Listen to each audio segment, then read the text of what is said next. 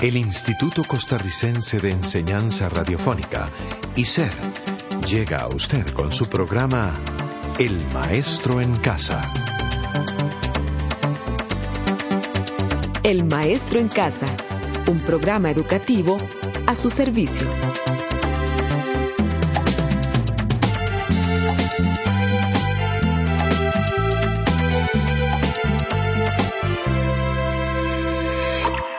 Estimado amigo o amiga del grupo de matemáticas Apandí. Es un honor estar con todos ustedes. También nos acompaña la profesora Cristina Mesa. Hola Cristina, ¿cómo se encuentra hoy? Muy bien, y usted, estimado amigo o amiga, muchas gracias por sintonizarnos. Los objetivos de esta semana decimoquinta son resolver problemas de la vida real utilizando cualquiera de las cuatro razones trigonométricas, a saber, seno, coseno, tangente y cotangente. Y también se resolverán triángulos rectángulos utilizando dichas razones.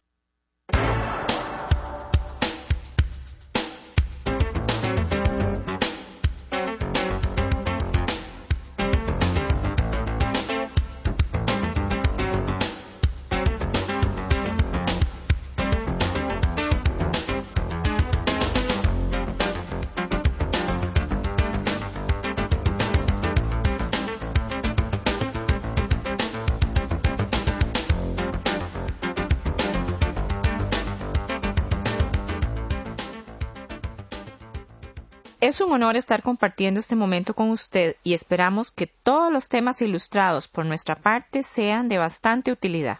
Y sobre todo el tema que hoy presentaremos, la trigonometría. Edgar, ¿qué es la trigonometría? La trigonometría es la parte de la geometría que trata del cálculo de los distintos elementos de los triángulos rectángulos y también de las diferentes razones que se pueden establecer con estos respecto a cada ángulo agudo. Sabemos que todo triángulo rectángulo consta de seis elementos, que son dos catetos, la hipotenusa y los tres ángulos internos. ¿Con qué recursos vamos a buscar todos esos elementos que poseen los triángulos rectángulos?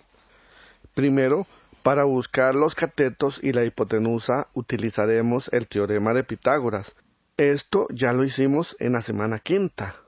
Y segundo, para hallar la medida de los ángulos, haremos uso de las razones denominadas razones trigonométricas, que se pueden establecer con respecto a los ángulos agudos y a los catetos respectivos, y a la hipotenusa.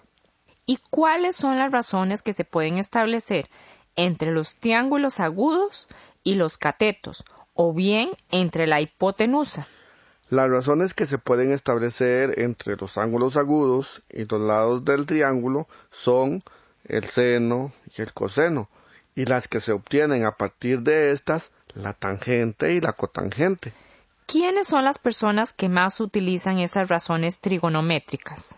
Los topógrafos, los ingenieros, los controladores de aviones, de barcos en alta mar y muchos otros. Por ejemplo, los topógrafos utilizan estas razones para medir la altura de una montaña.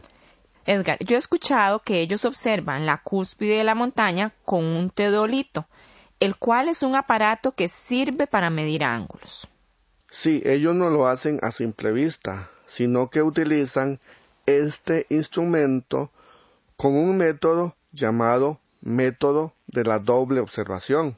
Por la misma razón que se utiliza un instrumento y no nuestra mirada, se tiene que para medir dos ángulos con certeza, el primer ángulo se ubica en un punto donde el instrumento localiza la cúspide de la montaña y el segundo ángulo se ubica a una distancia previamente establecida, pero siempre apuntando a la cúspide.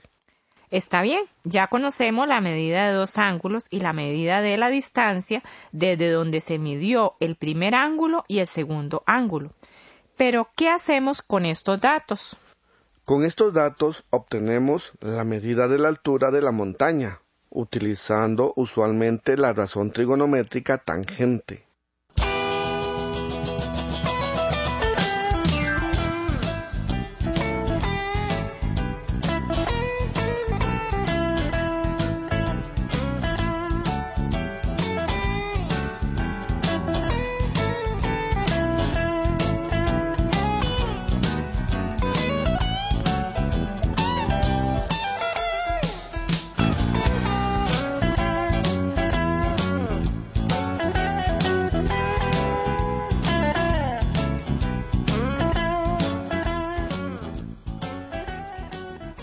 Los topógrafos pareciera que utilizan bastante la razón tangente. Esto debido a su actividad. Y nosotros, en este curso, ¿cuáles son las razones que vamos a utilizar con más frecuencia? Nosotros aquí en este curso no vamos a tener preferencias. Eso sí, las razones básicas son el seno y el coseno.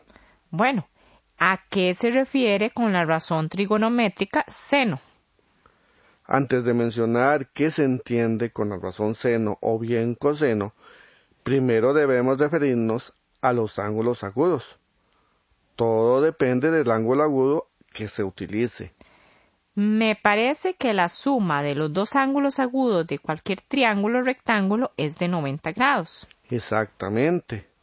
Eso ocurre porque cada ángulo que seleccionemos posee su complemento.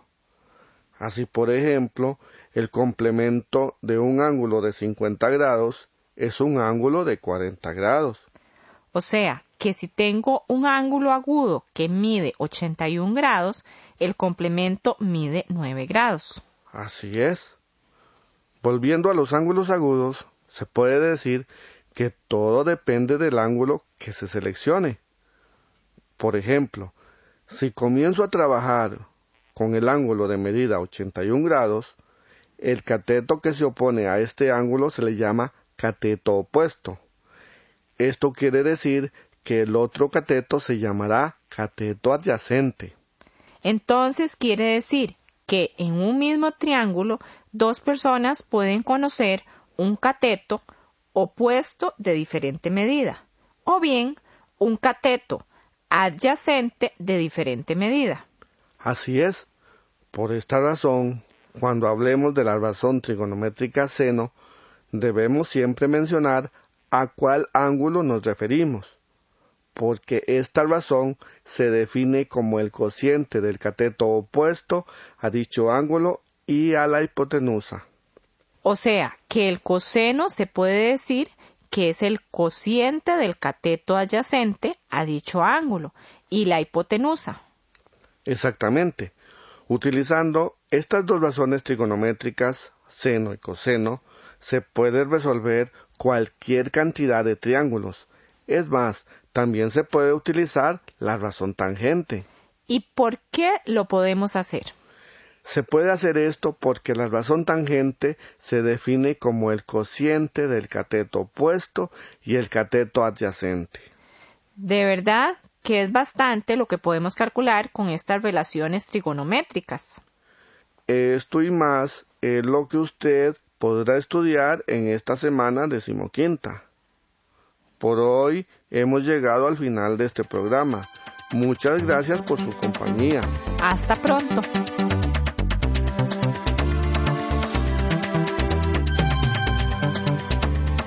Este programa fue producido por ICER en colaboración con el Ministerio de Educación Pública.